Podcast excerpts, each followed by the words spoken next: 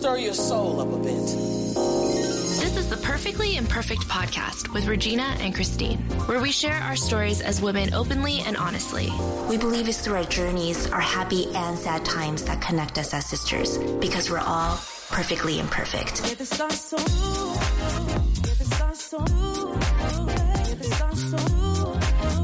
Hi, guys, and welcome back to the Perfectly Imperfect podcast, where we have vulnerable conversations about mental health, self growth, and relationships. I'm Regina. And I am Christine. I always say my name weird. I say self weird. I kept, I was trying to record something for our TikTok today, Yeah. which you guys should follow, by the way. I'll link it down in the description below. But I kept saying self growth and like mental health ticks. Why do we have a podcast? I don't know. okay, anyways, let's just jump into it.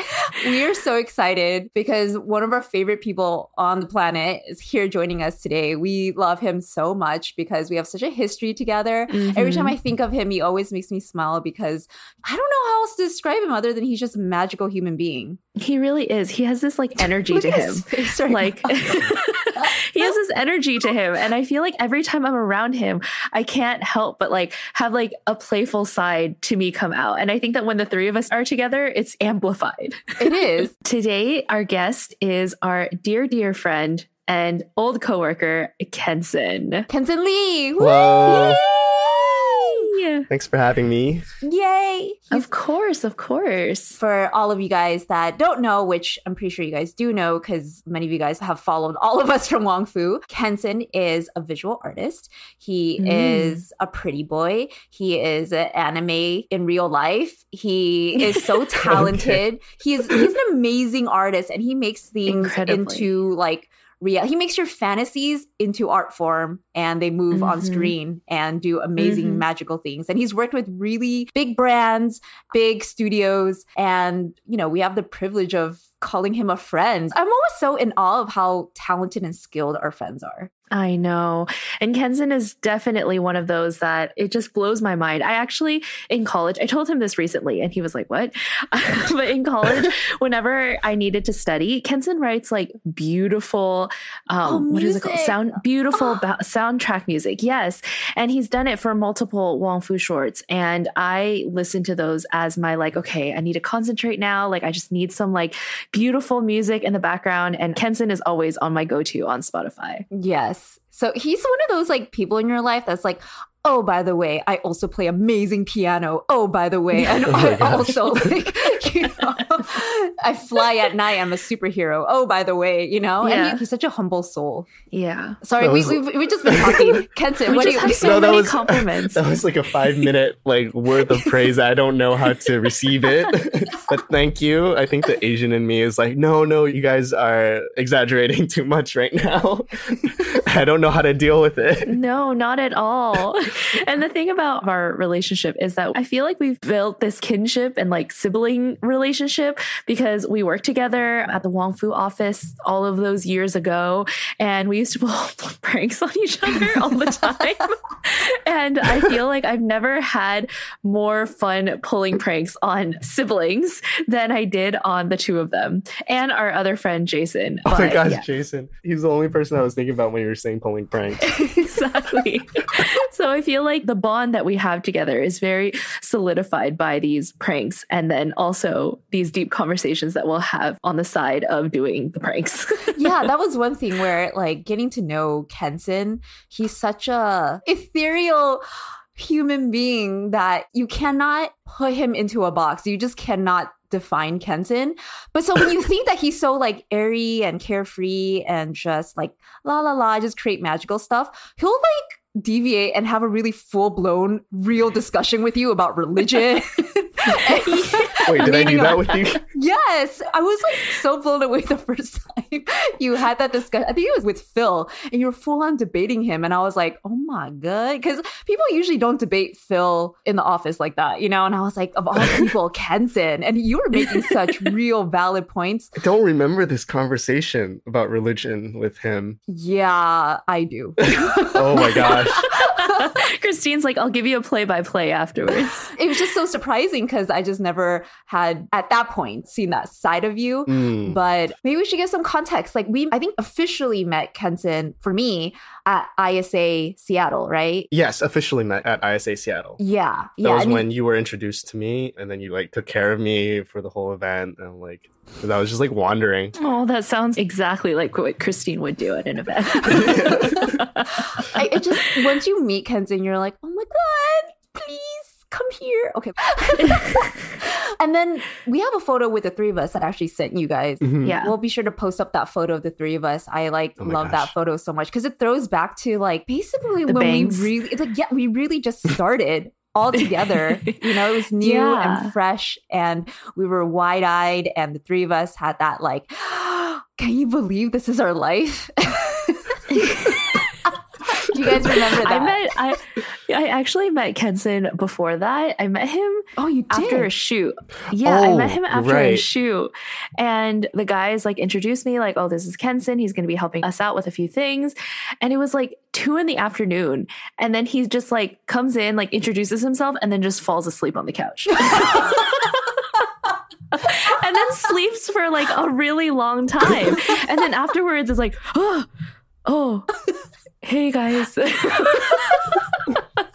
Oh, that is like the best impression. Of there's so Oh, many. If you no. uh, kenton is so well known in the community. Everyone knows kenton and then like everyone has an impression of kenton so but the one that he falls asleep anywhere all the time i distinctly remember that on so many shoots. You just see his eyes get really heavy and then he just Mhm. blacks out. And then it's always like a shock when he wakes up like a okay this is the longest intro that we've had with like any guest just catching up and reminiscing on old times. But yeah we wanted to really go back into memory lane with kenson because i don't know we just love kenson so much. So we're so thankful that you're joining us on our podcast because we know that you're a pretty private person. Like you you don't really talk about stuff out in public i mean you've been on a couple of wong fu lunch breaks but even then Pretty pretty conservative, I feel like. Yeah, yeah. Yeah. So for you to come on to talk about this topic, my heart is like coming out of my chest right now. that's why we're so honored and so grateful that you're willing to talk to us and talk to our listeners. So for today's topic, we want to talk about chemistry and attraction.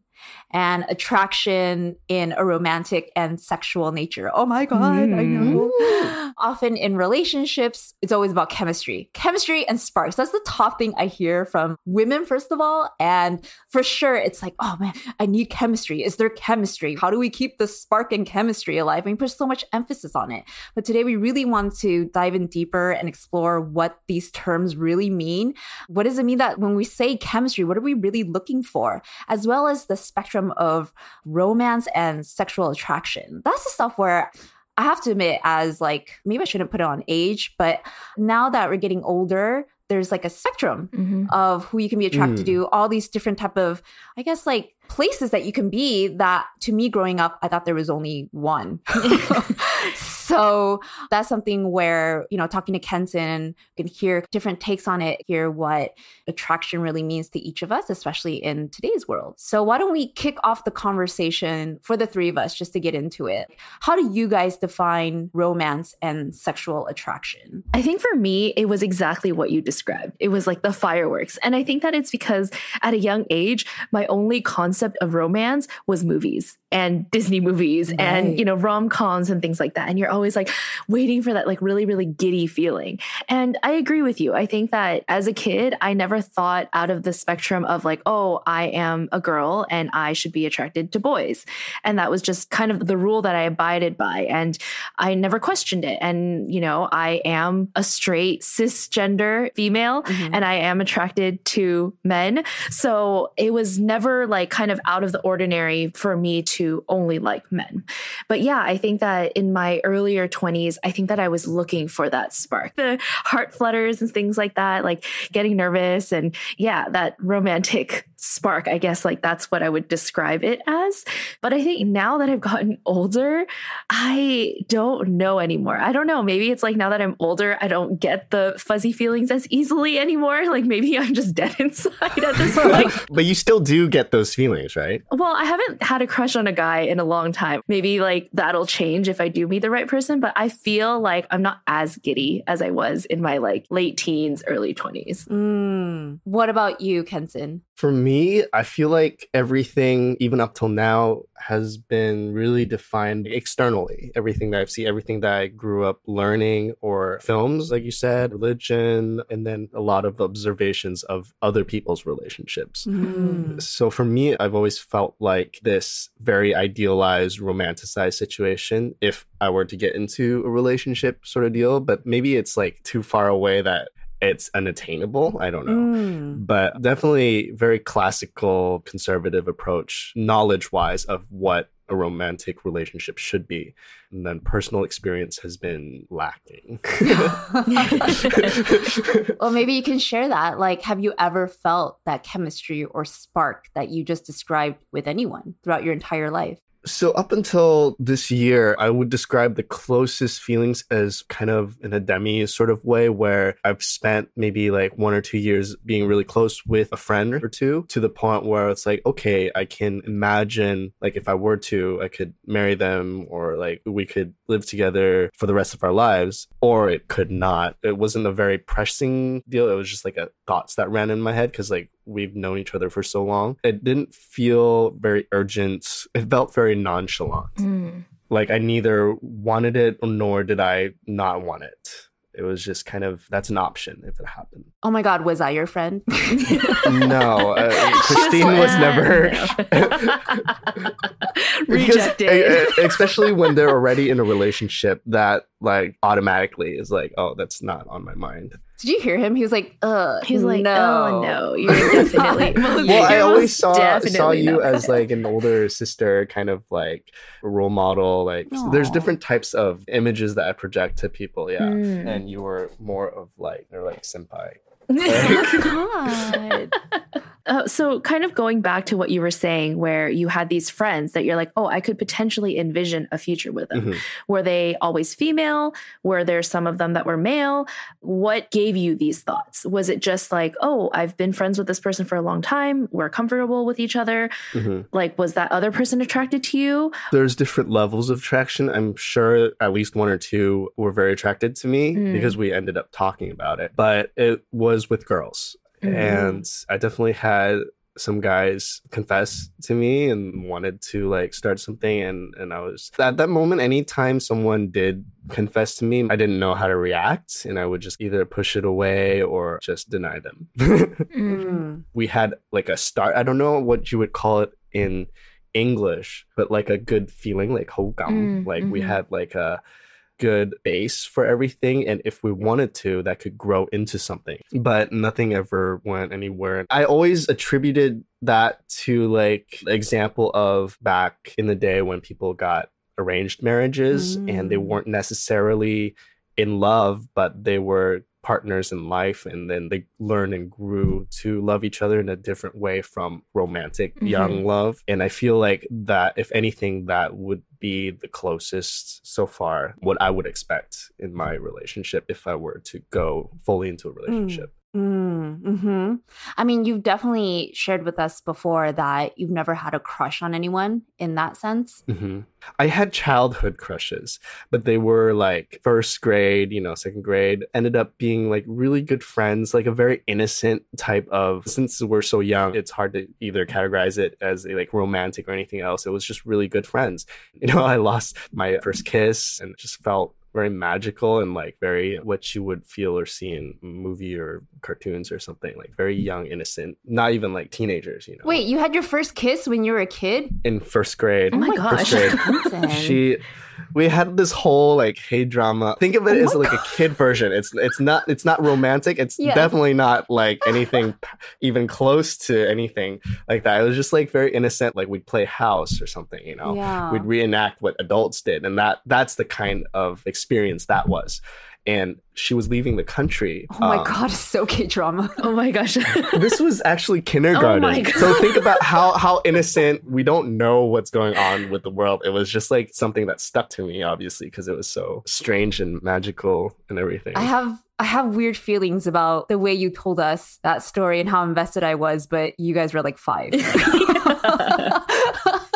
So since then, after so many years, though you still look like you're 16, what are you looking for when it comes to a romantic relationship? Or are you looking? I'm not even looking, to be honest. And I feel like a lot of opportunities pass my way. And obviously, as you get older, it feels a little harder to find new relationships. I think college was like the best time if I were to like get into a relationship. I think I'm so invested in what I want to do and the opportunity that I have doing what I'm doing that puts everything else in less priority. Mm. And in my mind, logically speaking, if I were to settle down or get into a relationship, I would want it for a family, for marriage, and to settle down. And definitely, family would always come first over work. But I haven't made that mental switch yet. Mm. So you're looking more so for like a partnership rather than that attraction. As far as what I actually want, I don't really want anything. Anything? Yeah. Mm. Maybe it's been so long and I've been enjoying and accepting being by myself so long that I wouldn't know how to deal with a full on relationship either. hmm it's always like, oh, I'm curious to see what it would be like, but it's not a pressing concern. Mm. When we talk about sexual attraction, you shared with us that you had thought of yourself as being asexual. Mhm. Is that still true for you? And what does that mean for our listeners who are not quite sure what asexual entails? So, as far as terms, I'm still kind of figuring out what I am. I Mhm. know I'm definitely more towards the asexual side, as in, I don't feel a lot of urgency or, or want to engage in sexual activity with someone else. Even sexual activity ranges a lot from like just touch to feeling to like full on like having sex, right? So that Mhm. also its own little spectrum. I only say asexual or kind of demisexual, maybe, as in maybe if, and this is all theoretical, if I spent long enough time with somebody, it would develop into something else. I also say asexual because that's specifically defining that like I have no specific attraction towards a man or a woman Mm. but there are certain like fetish kind of kink things and situational environmental based factors that do make me feel different than normal like does give kind of like a sexual arousal. For me i have a very specific fetish and i really like rubber clothing on people so like latex kind of fashion. And then to me researching it and looking into it it's defined as a fetish because it's not specifically like the human object it's like something else. Mm. so I guess the most common example that people use and make fun of are like people with foot fetishes because they really sexualize the foot. Or like lingerie or underwear or something like that. So to me, the attraction is also like a fashion piece where it's like you can take a piece of underwear, you can sexualize it, and it's inherently sexual because it's worn where you're supposed to cover up for body parts, right? But Mhm. out of itself, it's not a sexual thing. So it can be either way. It's whatever the person projects onto it. And for me, that's the same with latex and rubber is it could be like just a fashion piece and aesthetically interesting and pleasing or it could be sexualized it can make people look sexy whether it's a Mm. guy or a girl and that's where i'm at right now. It's almost like an objectified form because i'm not specifically sexually attracted to a particular guy or girl but if certain people like wear that kind of clothing it definitely amps up the sexiness of them and it does arouse me more than if they were not. So that's that's where i am Interesting. So, with your fetishes, Mhm. do you feel like that what we would have perceived as like the chemistry, the giddiness, or is it just purely like a sexual thing? that's purely sexual and it's not like romantic attraction or anything. I think it's Mm. just Mhm. kind of like what makes you feel sexy, even. Like if, if I were to wear it, it would make me feel sexy. Or like, you know, when you wear something really nice, that's kind of like how it feels. And then to see it on other people. Because what's so socially acceptable, I guess. What's Mm. mainstream for people to accept, like, oh, I like boobs, I like, I like Right. body parts specifically. Mhm. And that could be a fetish in itself. Like, how is that so much different from, like, oh, I like their hands or their hair or their feet? Obviously, one is the organs, you know, sexual reproductive organs versus not. That's the same feeling. It's not a chemistry. You aren't romantically attracted to someone just because they have big assets or something like that, right? I feel like for me, that's separate. So this is just like the almost like a lust or like the more human, like primal instincts, I guess. And I can't explain it. That just happened. And I've recognized that. And I'm trying to figure out how to deal with that knowledge. Regina here. Over the years, I've come to realize how much of an empath I am. Even though it takes me a moment to process my own feelings, if my friend tells me about a rough patch they're going through or someone projects their feelings onto me, I'm like a sponge and absorb everything. This has always been something that greatly distracted me and could even ruin my mood for the rest of the day. Knowing how much it can affect me now, I set it as one of my goals to work on during my BetterHelp sessions. My counselor is so patient and kind with helping me acknowledge what I'm feeling while also helping me distinguish what is actually me versus what is something that I'm absorbing. Sometimes my counseling sessions can get really emotional, but I'm proud of the progress that I'm making. If you're interested in learning more about online counseling, head to betterhelp.com slash pip to take a short quiz to assess your needs. You will be paired with a licensed professional within 24 hours. They have counselors that focus on depression, anger, stress, anxiety, trauma, and anything that you share is confidential.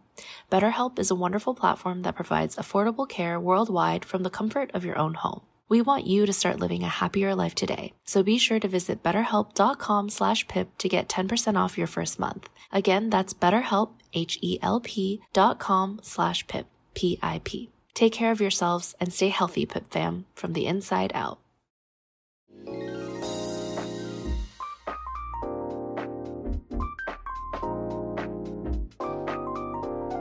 Mm, hmm No, thank you for sharing that.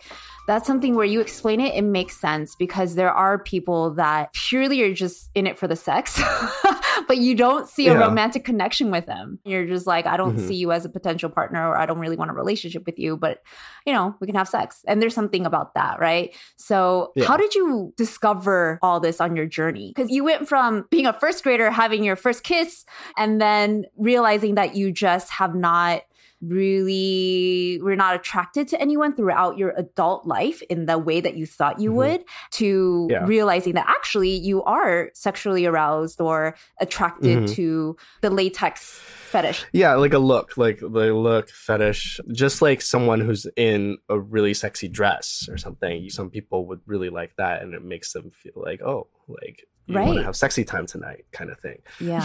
That's what it does to me. I got into it very, very late. Anything sexual, actually, even like sex ed was a blur. I remember having it in school, right? And it was all like funny and horsing around and stuff. And we just laugh. I came home and I told my dad, like, oh, we're having sex ed. And he's Mhm. like, oh, good. That means I don't have to teach you. because of, I, I don't think it's a Chinese thing. I think it's more like it's American thing, and it's more like maybe his friends had told him that this was coming, you know, and now he Mm, doesn't have to do it. Right. I don't remember taking sex ed at all. really? Yeah, I have like no recollection of being in it or taking it. You don't remember the video of the woman giving birth? I think I was sick that day because I remember people talking about that the next day. But then I don't remember ever having a class. Maybe I just blocked it out of my memory. Maybe I just like repressed it. I mean, the American sex ed, not that I know any other country's sex ed, but like I I- feel like yeah. it's it's it's very minimal. It's not great. It's just it's like a day. It's like Yeah. the one day you're you're out of you're, True, you're it, sick it's from not that school and that's it. I don't think. I I actually don't remember that much either. I just remember like the teacher like tried to make it funny, and like everybody was laughing, and I never thought about it Oh. until like like end of high school even Mhm. because you know they would teach everything for guys about masturbation or like Mhm. about you know just How to put on a safe condom. sex how to put on condoms and it was a private christian school so everything was Oh. was more not repressed. What's the right word? Like it's it's more taught in that kind of lens. Wait, I'm surprised that they would teach you guys safe sex when don't they preach Instead yeah. of abstinence. They were, re- I think, they were required to. Oh. It's Oh, more like here's the information. Ah, do what you will with it. but you know as good christian students as good christian fellowship you obviously we're going to abstain Ah. and save you know right. so that was expected but like still you were still required it was the same for um, science and evolution we were taught evolution we were also taught creation you know um, that was just part of the curriculum and we had to learn both sides even though there was definitely a clear bias towards one or the other Mm.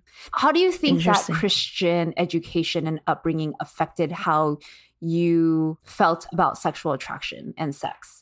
It was both like praised as the marriage between a man and a woman is, is a beautiful wonderful god gifted thing right but then there's also the other side where we're taught not that we're taught but because of the whole atmosphere it's like oh like body parts are gross like girls have cooties kind of thing Mhm. kind of just never grew out of that Mhm. there's a little bit of that but i feel like those feelings do stay with certain people What about you? You specifically? uh, it definitely stayed with me. You know, if you think about it, like body parts are kind of like disgusting in a way. you know, it's like you just. I mean, just okay. Way to make even all if you of don't say us body- feel bad. I'm sorry. I'm sorry. I'm sorry. I'm, I'm- okay. Uh, let's take it. they Not are not Yeah, ideal. not ideal. like even even the idea, the concept of having skin and and tissue is kind of is a little weird. Like if an to you? alien came and weren't biologically the same, right? yeah. we would be kind of disgusting, or we look at certain creatures like insects and stuff and like, ew, that's gross. That's true. I, If Mm. you take a step back, we could also be we're just walking piles of flesh. That's and- true. And if you think about it that way, that could be also kind of gross. I can also see why you were never sexually attracted to us.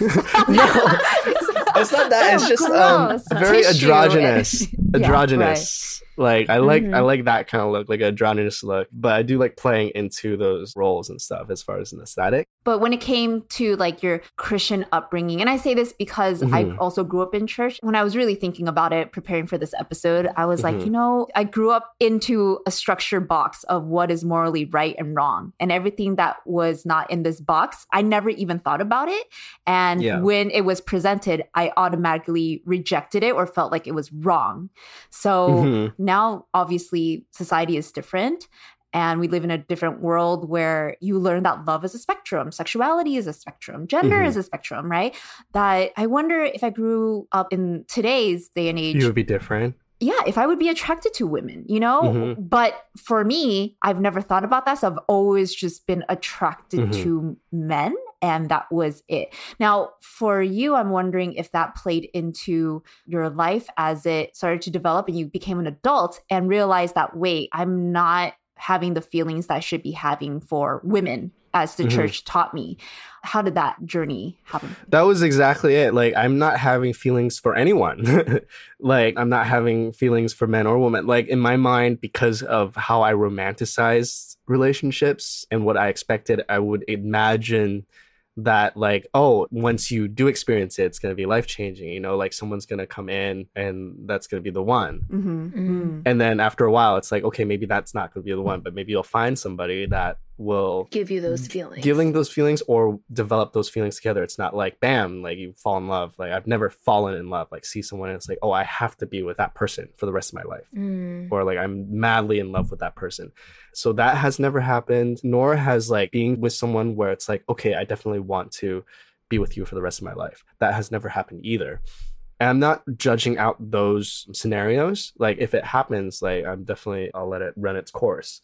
But it's just not within my experience. And so I feel like romantic relationships are more of something I view externally than something I've really experienced for myself. Mm. Mm-hmm. Yeah. And because of the Christian upbringing, I don't judge other people for what they choose to do with their relationships. But for myself, I had abstained up until now for 30 years. Like, didn't do anything because I didn't feel like jumping into it. Or I did want to save up for, like, if that special person came across, which never happened. Mm-hmm. And I'm at a point where I don't care as much about having that experience versus just really finding out for myself whether I'm just different or kind of explore other avenues related to relationships and sexuality to see if something else works for me specifically. Mm, hmm hmm And that's the part I'm really interested in where Mhm. the different avenues. Like I didn't know that different avenues existed.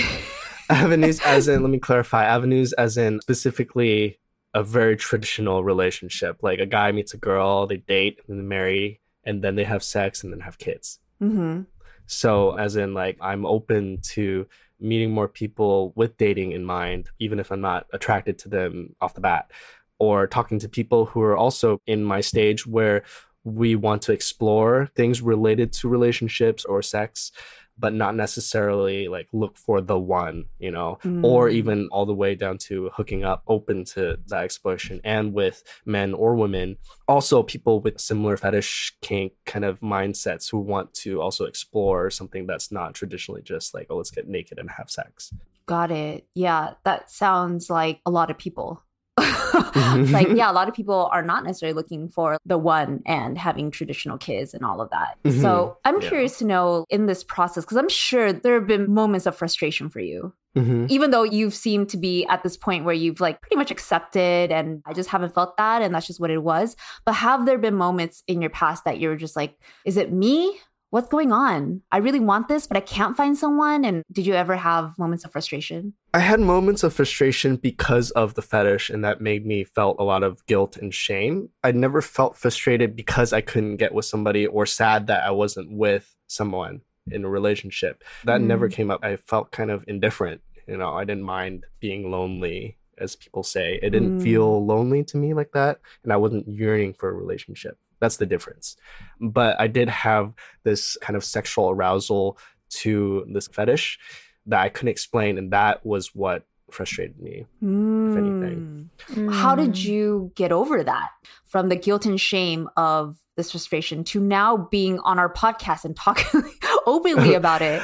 Yeah. I think that's one of the things that I never talked about to anyone for the longest time because I thought like anybody would. It, it's definitely different, but it was also like, oh, this is weird or abnormal. I'm trying not to use those type of terms because I finally made the step this year, especially during the pandemic. It was like there's nothing else to do to talk to people in that kind of community in a non-traditional sex or sexual kind of relationship fetish kink community to see how other people dealt with their own situations. Some of them were very similar to mine, some were definitely different. There's a whole range of things, but definitely found that I'm not the only one who like oh maybe some of their experiences were like oh they saw something on TV and it aroused them in a way they couldn't explain something like that or they saw something on the internet that aroused them in a way that they didn't know. It's like what is this feeling and why? Those were the sparks for a lot of us recognizing those things. And they're like i said before non-traditional things. Like it's not like just sexy lingerie or or sexy clothing or like someone who looks drop dead gorgeous. It's like other things that people would not normally associate with sexual attraction. And that's why mm. it's kind of categorized as an other Mm, mhm.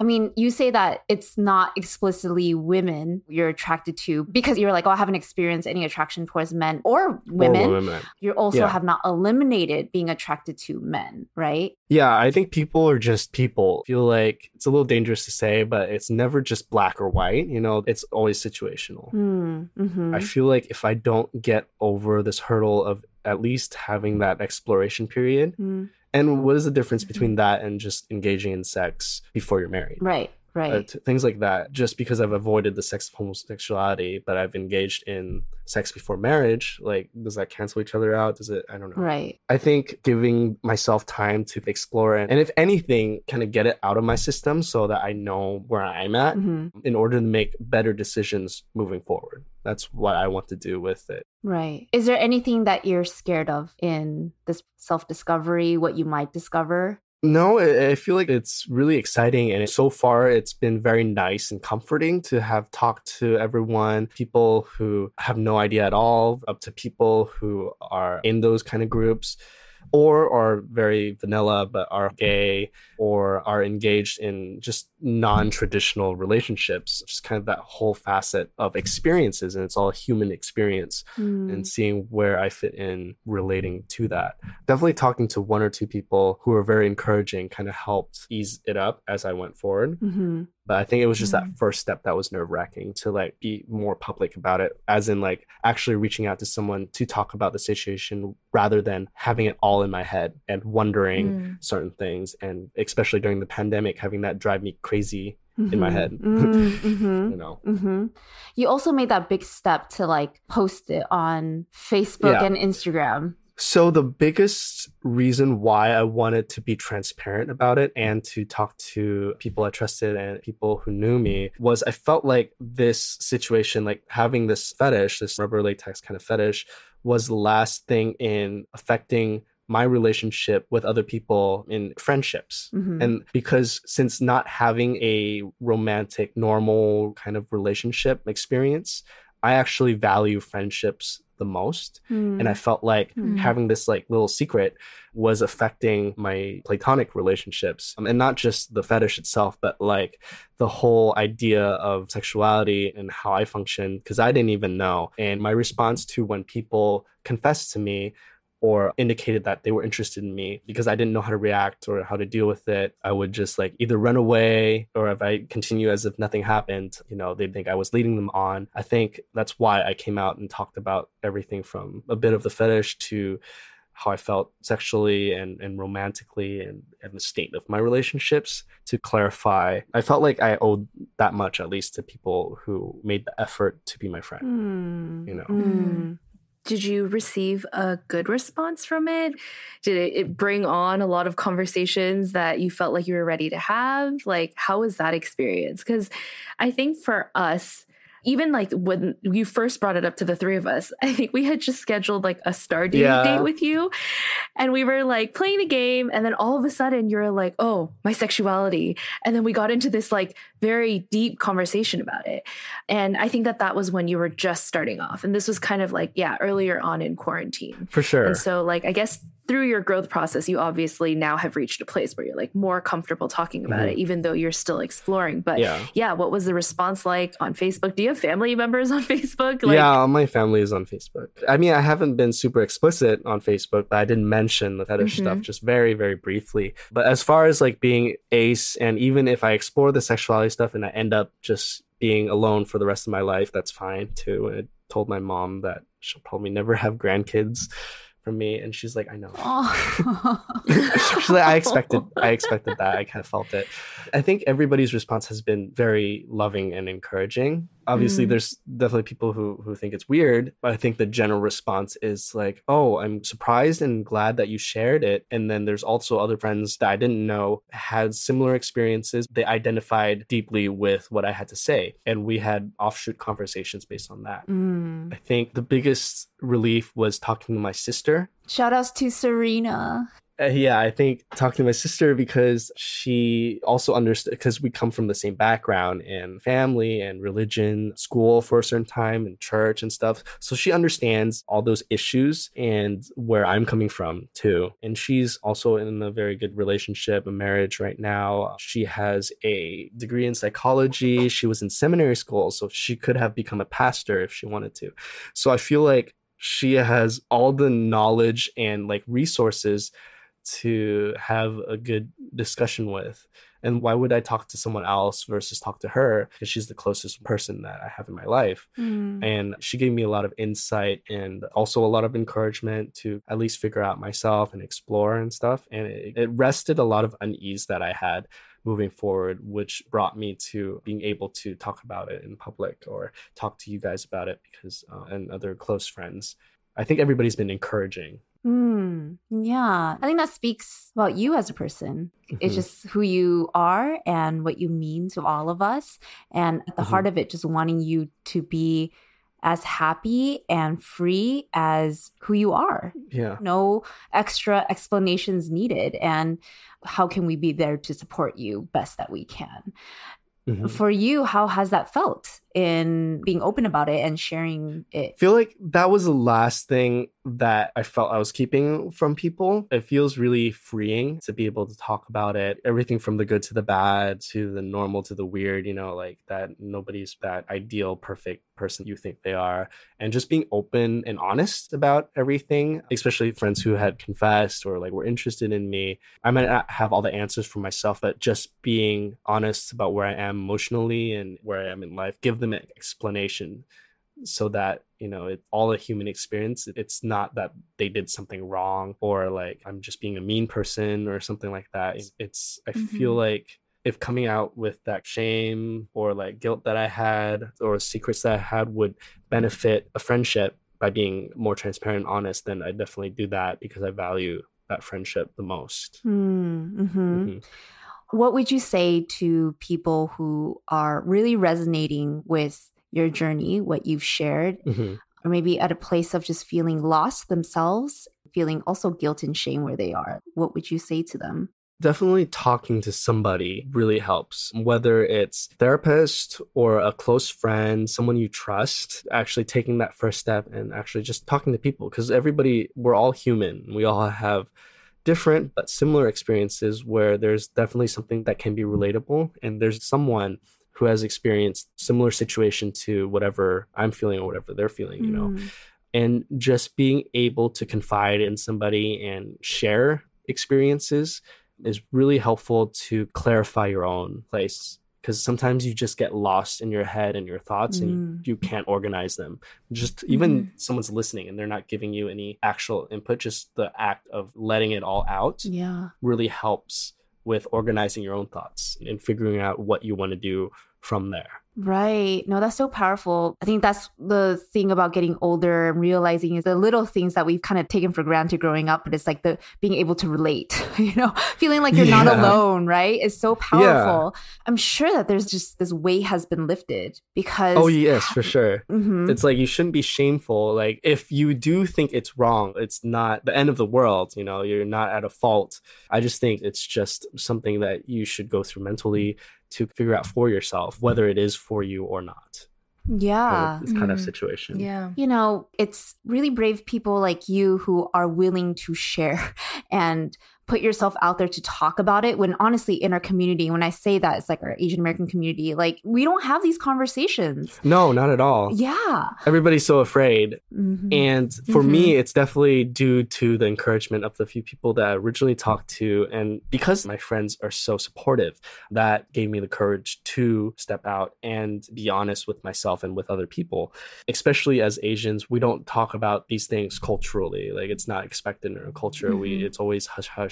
But there are people that are experiencing the same things. And I think the worst thing you can do is feel shameful about it to a point where you just keep it all bottled inside. I feel like if anything, that brings more problems to Mm. mental health, physical health, because you feel like something's wrong with you. Yeah. Whereas, like, it's neither right nor wrong at that point. Yeah. Um, you just have to clarify the situation for yourself. And in order to do so, sometimes you do have to face it and learn about it, learn about yourself more rather than just ignore it and, and brush it under the table. So totally. that's my approach. Experience things in order to learn from them and then deal with the consequences later. you know, I think it's also important to keep in mind, like, by whose definition is this quote unquote right or wrong? Mhm. And Mhm. you're basing your life, your mental health, your well being on somebody else's definition. exactly. to be honest, society keeps changing all the time. Rules change all the, what was law, what was so certain Mhm. before. It's not set Yeah. in stone. I think that's why we, we talked about religion and Christianity because that's like, oh, the word of God is Yeah. eternal, you know? And I understand the weight of that. However, I also believe that you're worth exploring what your truth is. Yes. It's your life hmm as I get older and learn more, the things that I thought were certain, I can absolutely guarantee they became uncertain. Yeah. Yeah, that happens. Right. In that sense, it's like maybe the thing that you're experiencing is for a reason. Maybe you're the person to be the voice, be the pioneer. And not to put that weight onto you, but Yeah. it's like, yeah, there could be because of you and this exploration, just like in Kenson's case, like you realize there's already other people that feel this way too. Mhm. You can imagine how freeing that is for just a group of people to not have to hide anymore or not to have to feel this like weight or burden Yeah. that was never your guys' to bear, to be honest. Mhm. That and also just keeping it all internal and in your head, I feel like brings out more problems Mhm. that could be easily solved if you had just faced it and really looked into it, you know. right. For me, that was the shame. It was the putting a wedge between friendships and then also for my mental health. And I feel like those reasons were enough for me to be like, okay, forget about what I thought or have read or expect, what society expects to be right, you know. Mhm. Because of these reasons, that's enough for me to take a step and, and explore for my own knowledge and experience, to figure out what's best for me and for other people, friends, and Yeah. So. So since then, Mhm. since then, starting this the journey. juice. Yeah, d- what's the, tea? tea. Like, The who are you like? Are you is anyone like? Are you anything? Any developments? It's a little hard with COVID, but I definitely have met a couple of people. We've talked, some of them we've social distanced, but I've met someone that I've really connected with. He's a guy. We connect on a lot of levels. Even if the kink, fetish, sexuality was not involved, we'd make really good friends.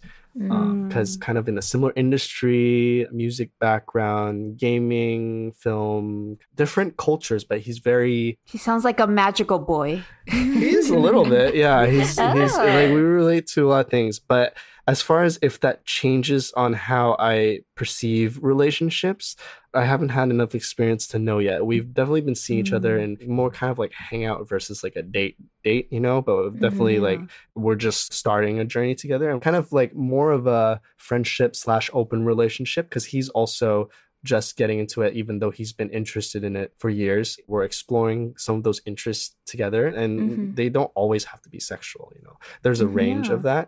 So we're diving on both ends, you know, a bit more intimacy, but also a bit less where we're also talking to other groups who are interested in those same things. Mm. Mm-hmm. Fetishes, Fetish Kinks. and kink, I guess. Mhm, What I mhm. define fetish would be more of the object side of things or things that someone is attracted to, and kink is more the actions and what you Mm. do with those things. So, like, you can have like a foot fetish or a shoe fetish where you're attracted to those things, and then kink is kind of more like The action behind it. the actions that you do with it, you know. Mm, like mhm. licking someone's face. Yeah, or okay, say licking someone's is A their kink.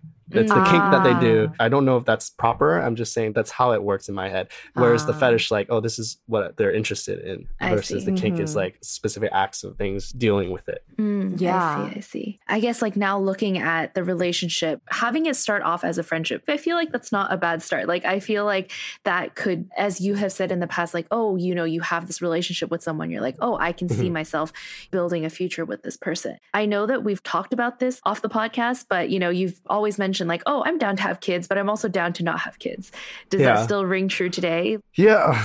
it's like I'm curious about something that I don't have, but it's not something that like, oh, I want necessarily. Mm. either. Like, Mhm. oh, I have to pass down my family line or I have to have kids and be a dad and experience what that is like. But I am curious about it. Like, it's just, I don't feel that urgency Mhm, that some Mhm, people might, you know, like, oh, I'm getting older. I need to have kids or, mhm, you know, mhm. I- I'm expected to be a father or something. That's more of like just different paths you can go on and Mhm. not set to any particular one, except for my own passion and goals that I have Mhm. is what is driving me to make most of the decisions. Yeah. Career focused all the way. Yeah. Those visual effects are not going to make themselves. right now Oh i'm really gosh. focused with this other guy focused on being very honest and clear with communication i'm kind of exploring all facets of a relationship and see where it goes but since i haven't had that experience before i don't feel like i'm naturally very emotionally available all the time as in Mm. I probably will get tired really easily. And that even going to a relationship, I don't think whether it's because I'm not interested, actually interested, or because I don't have the experience, it's a lot to deal with all at once. So Hmm. just he knows where I'm at and is okay with that. For people who are looking into like mine is pretty tame, right? It's just like a latex clothing interest. Mhm. But if people who are looking into fetish kink stuff that's more hardcore, say like BDSM or something, I think to keep in mind that that community has been there for a while and they've set kind of like ground rules to follow by, which people going into it might not know. But basically make sure that if they do talk to people or confide in people who have those same interests, that they're not completely new to it because there's a basis of like consent and safety. I feel like as long as they have clear communication, I think communication is even more important in those types of situations mm-hmm. to make sure they're clear with maybe not everything that they want, but what their bottom line is to put some effort into connecting with the person as a person, you know, human being before actually just going and exploring sexual things, you know, because there is an aspect of community and it's different from traditional relationship, but you still go through normal, decent human being things where you talk and engage and learn about each other before doing things. Mm-hmm. No, even though we've been talking for like an hour and a half, it feels like we barely scratched the surface mm-hmm. of the depths of every I, I, think we covered a lot you know i know we started with like chemistry and sexual attraction yeah. but it really went into all these different aspects that I think it's important. Mm-hmm. Of course, it's not just one conversation. This is stuff that like, you know, me and Regina are learning too. And thank you, Kenson, for like being just so generous with this information and what you've been through and sharing it with people out there who I'm sure feel lonely, feel very isolated, oh, yeah. especially mm-hmm. during the pandemic. Mm-hmm through self reflection. I think you've been on quite a journey through the pandemic. And then now, mm-hmm. yeah. even just being able to communicate and connect with somebody that you didn't even know existed a couple months ago, yeah. right? Yeah. And, and he's very open to taking it slow and is very mindful. I'm very grateful for that, that we're kind of communicating that aspect because we're both unsure of where we're at. So we're just taking it small steps at a time and yeah. see if it goes anywhere. And if not, mm-hmm. I've made a great friend. You know, I don't think even if we part ways, like we'll still be good friends. Mm-hmm but thank you for having me on this platform. Definitely had people ask me about like, oh, I've always been interested in these things and I don't know where to go. So I give them a couple resources to to start off with, um, at least exploration, depending on where they're at already. I'm open to talking to people about it. And I definitely don't have that big wealth of experience yet or knowledge. I wouldn't say I know everything about it, obviously, but um, I definitely can point people towards the right directions yeah. So I think just wrapping everything up, I don't know. My takeaway is just that chemistry, attraction, that in so many different avenues, and even as a human species, as we're discovering ourselves and all these different spectrums, that mm-hmm. a lot of things that you thought were very boxed or defined already are very undefinable. So, in that sense, how are you feeling? If you feel lost, alone, weird, uh, that you don't belong, and all these different mixture of things that you're not alone. All these situations, all these people that have either come before you or experiencing now, it's all because that innate feeling comes from within you from somewhere. So, not to be discouraged that you'll never find whatever you think that you should be finding, or you're giving up hope because all the things that people told you that you should be feeling or that you should have in your life that you're not getting that right now. At least, hopefully, when you walk away from this conversation, that there's hope. You don't have to feel that way that you're alone. So yeah. I would really, really encourage you to do what Kenson advised, which is just to reach out if you ever feel that yeah. way. Mm-hmm. So, Kenson, where can people find you? They can find me on all of social media platforms pretty much at Rikognition, mm-hmm. R I K O G N I T I O N. It's a very long, convoluted name. but, anyways, yes, you can find me on probably Twitter, IG would be the easiest to to message. Kenson has a plethora of work out there that you can find and please do follow him. He's always creating something beautiful and I think that everyone mm-hmm. deserves to have something beautiful in their life and you can do that by following Kenson. Yes. thank you, thank you. Thank you so much Kenson for sharing your story, your journey. I feel like Christina and I learned a lot from you. We've always learned a lot from you, but you know, in this mm-hmm. episode like thank you for just being so raw and open. I know that this journey has not been easy. It is not an easy topic to talk about in general. So yeah. thank you so much for just, yeah, sharing so genuinely with us. I feel like I have my mindset on yeah like chemistry and romance has expanded and i think that that's what we need to continue to learn about and not be so defined by these boxes that we've stayed in for so long that have caused so much hatred with one another it is conversations like these that need to be had that will continue to open our mind. And I think baseline, we just need to spread more love. So thank you again, Kenson, for yeah. being here with us. Yeah, thank you so much. If you guys resonated with this episode or know a friend who might resonate with this episode, please share. And we'll see you guys next week. Bye. Bye. Bye. Love you, Kenton. Thank you. Oh my gosh.